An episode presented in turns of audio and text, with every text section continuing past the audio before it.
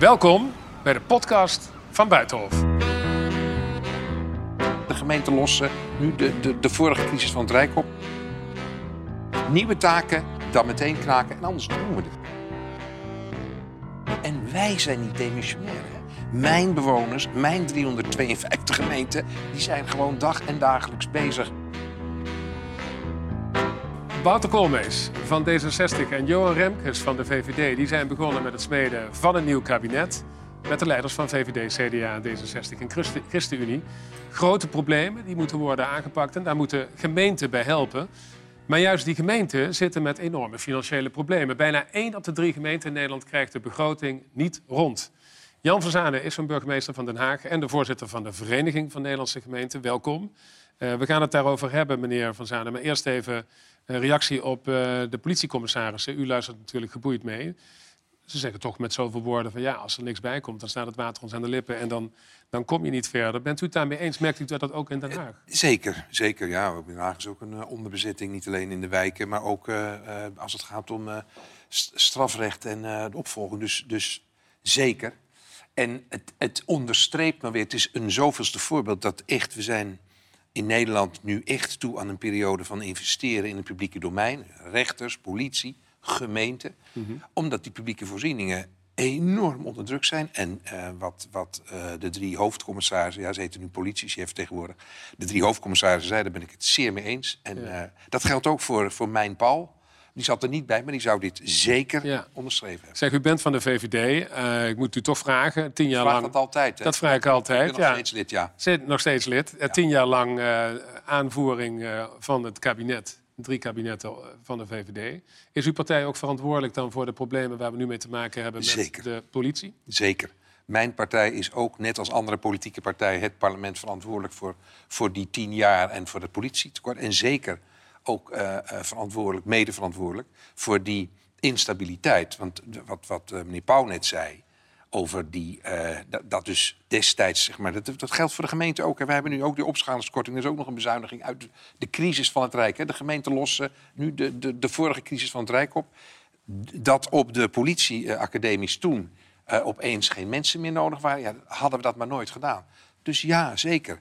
En, ehm, één het kwestie nog hè, ja. hierover. Er zijn een aantal burgemeesters die hebben een pamflet geschreven en gezegd... maak nou die softdrugs in Nederland legaal... en dan sla je een groot deel van de winsten weg bij de georganiseerde criminaliteit. U heeft het nog niet ondertekend, maar ik geloof dat u wel Ga die wel kant... doen. U Ga gaat het wel doen. doen. Ja, Bent u het ermee eens? Denkt u dat legalisering van softdrugs het probleem zou kunnen oplossen voor een deel? Nou, nu niet. Kijk, er staat veel meer wat, wat, waar ik het zeer mee eens ben. En ik ben zelf, denk, nou ja, wie weet, laten we het proberen, want tot dusver lukt het ook niet. Mijn raad heeft daar nu ook steun voor gegeven, dus ik ga dat doen. Maar wel onder de kanttekening, kijk, het kan niet morgen, er is wet en regelgeving voor nodig. En ondertussen moeten we wel, als het gaat om eh, drugs en waar net, waar net het gesprek over ging, en waar een directe relatie ook bestaat met ondermijning, moeten we wel aan de slag. Dus het is hartstikke goed dat dat gebeurt, dat, maar daarmee hebben we het nog Nee. niet. Frank Pauw, toch even naar u. Ehm, denkt u dat het soelaas kan bieden als softdrugs gelegaliseerd wordt in uw stad in Amsterdam? Slaat dat een deel van de wapens uit handen van de georganiseerde criminaliteit? Gedeeltelijk. Ja, het, het, is, het, het, is, niet, het is geen, het is geen eh, één, één oplossing. Er zit natuurlijk een hele verwevenheid. De export komt erbij, internationale Maar zou u ervoor zijn? Ik, zou, ik denk wel dat we gewoon in de, in de hele breedte naar nieuwe concepten moeten kijken. Dus ik zou het wel ter discussie willen stellen. Oké. We gaan het hebben over de formatie. De- de- we gaan het hebben natuurlijk ook over de tekorten. Maar ja, goed. eh, u bent bevriend met de premier. Uw voorganger eh, Johan Remkes die eh, timmert eh, samen met Wouter Koolmees van D66 het nieuwe kabinet aan elkaar. U spreekt elkaar. We horen uit Den Haag dat het best sneller zou kunnen gaan. Wat is uw inschatting? Ja, ik, ik, ik wens het Nederland toe. Maar Dat we, maar ja, ik weet het niet zeker. Want eh, ja, de dames en heren hebben er tot nu toe lang over gedaan. Ik hoop dat het lukt. Eh, ze zijn ongetwijfeld van goede wil. Er moeten wat rekeningen worden vereffend hè, tussen die partijen. Nou ja, weet je, we lezen allemaal de krant. En, en soms krijgt de ene een beuk en dan de andere. Ja, het lost allemaal niks op. En wij zijn niet demissionair. Hè? Mijn bewoners, mijn 352 gemeenten... die zijn gewoon dag en dagelijks bezig om de voorzieningen in stand te houden... omdat er allerlei tekorten zijn. We hebben voor 22 hebben we, als het gaat om jeugd... opschalingskorting is één jaar weer opgeschort... zijn we goed bediend. Maar dat is voor één jaar. Dat heeft BZK heeft het voortreffelijk gedaan. Keizer Binnenlandse Zaken. Binnenlandse Zaken. Ja. Keizer Oren- maar nu komt het erop aan dat we ook dat structureel meerjarig regelen. Zowel voor de jeugdzorg, voor ehm, de opschalingskorting moet sowieso van tafel. Het is natuurlijk belachelijk dat je een opschalingskorting van de vorige crisis opgelegd krijgt. Vermeende winst, inboekwinsten en er is nooit iets opgeschaald. En er zijn nog wel een paar andere dingen. Klimaat, noem maar op. En als je geen krachtige gemeente hebt, kun je ook geen samenwerkingspartner zijn. Dat geldt overigens ook voor de provincies en de waterschappen. Want we willen graag bijdragen aan het herstel van Nederland. Zeg, eh, dat klinkt een beetje als iedere dag uitstel van de vorming van een nieuw kabinet. Dat, dat levert u meer problemen op, want Zo er moeten het. besluiten worden genomen. Zo is het. Ik zei het al, bijna één op de drie gemeenten krijgt de begroting van dit jaar niet rond. Anderen die moeten reserves aanspreken of de lasten verhogen. Dat zien we natuurlijk ook overal. Ja. Is het ooit zo erg geweest bij Nederlandse gemeenten als op dit moment? Nou, ik, ik kan me niet eh, de tijd herinneren dat het zo ernstig is en meerjarig al het geval is. Want we hebben in de vorige crisis hebben de gemeenten bijgedragen om de tekorten van het Rijk te helpen oplossen.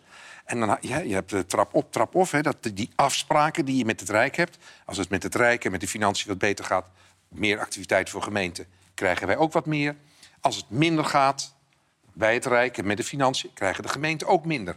Dat is een faire systematiek. Maar het toeval wil dat als het minder gaat, dan weten ze ons meteen te vinden. Maar als het iets beter gaat. Er is nu van de week die 2 miljard is erbij gekomen. Dat, daar hebben we gewoon, afspraak is afspraak, hebben wij recht op ons accret.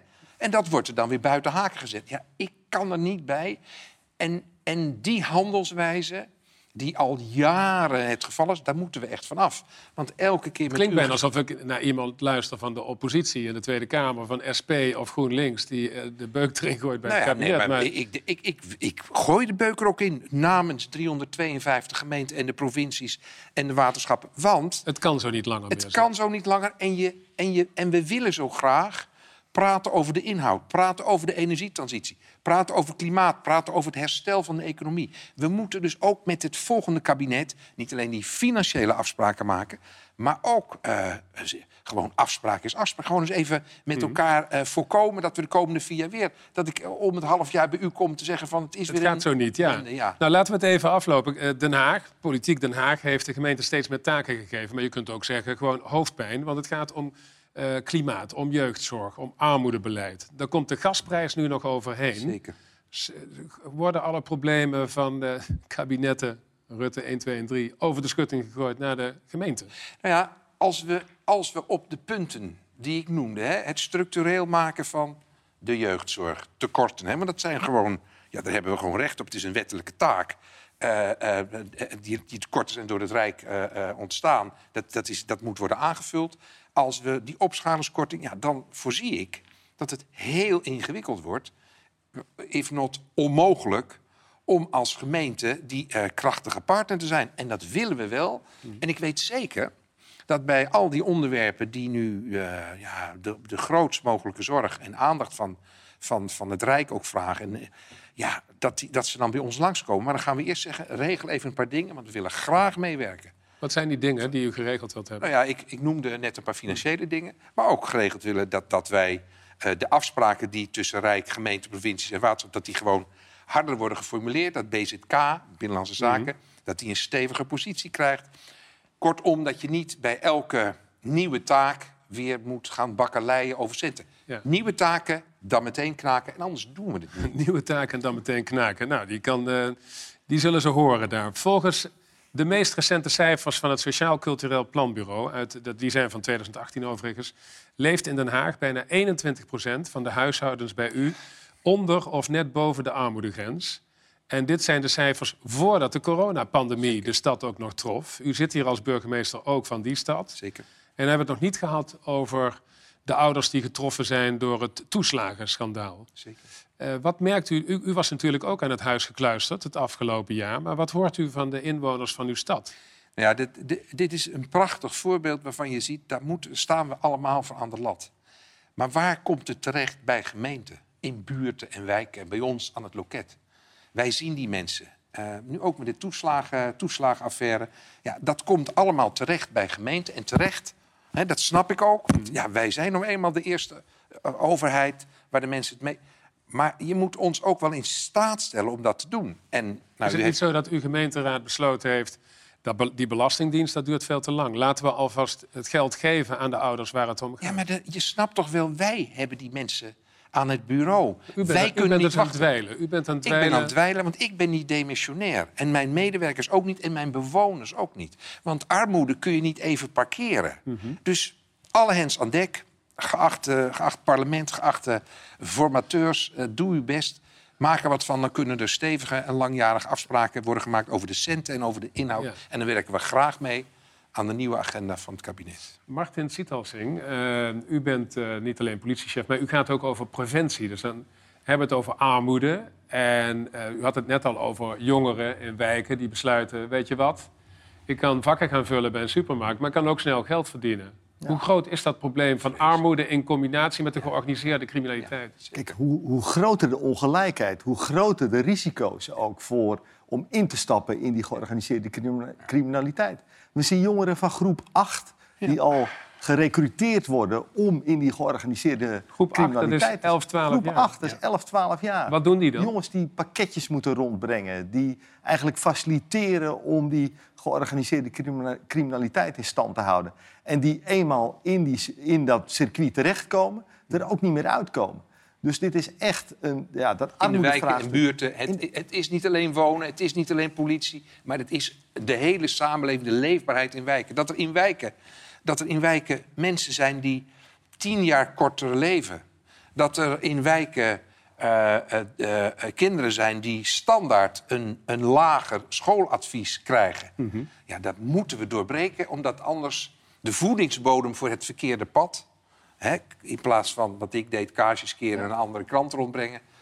andere pakjes rondbrengen, eh, nou, dan is het dweilen met de kraan open. Ja, nog één kwestie, meneer Van Zanen. We hebben het over criminaliteit, bij u over tekort van geld eh, bij de Nederlandse gemeente. In uw stad Den Haag is er nog een ander probleem bijgekomen. En dat is dat er verdenkingen zijn tegen oud-wethouders De Mos en wethouder Gernoei van Hart van Den Haag.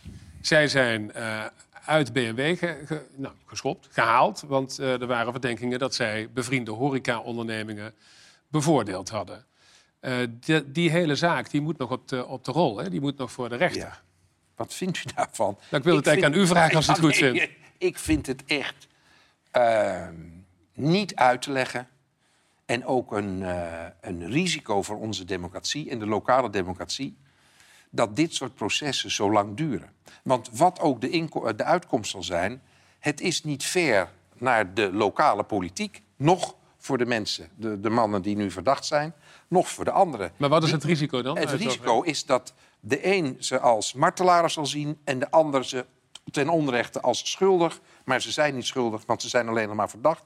En dat, en dat eh, werpt een schaduw op de lokale verkiezingen, bijvoorbeeld in Den Haag. Dus ik vind... 13 maart, dan zijn de verkiezingen. 16, 16, maart, dan zijn de 16 maart, ja, bij ons op gemeenteraadsverkiezingen. 16 Ja. Ja, overal. 16 maart. Dus het kan zo zijn dat deze zaak, die rechtszaak, dat dat een schaduw werpt. En dat mensen denken in Den Haag van ja, dat getijs hem, wat moet ik ermee? Of omgekeerd. En het, het- werkelijk het moment dat ik wist dat ik eh, in Den Haag aan de slag zou gaan... meteen met de hoofdofficier, en daar gaat het niet over, het is landelijk pakket... maar kun jij bevorderen dat dit zo snel mogelijk de wereld uit is? Want dat is voor alle betrokkenen het allerbeste. Het is nog niet gelukt en eh, dat spijt mij zeer. Dit is ook iets waarvan ik zeg... dit zouden we eigenlijk in Nederland anders eh, ge- geregeld moeten hebben... omdat anders de, nou ja, de opsporing eh, ja, verweven wordt met verkiezingen. En dat is niet best. Duidelijke taal. Jan van Zanen, zeer bedankt voor uw komst vandaag naar buiten.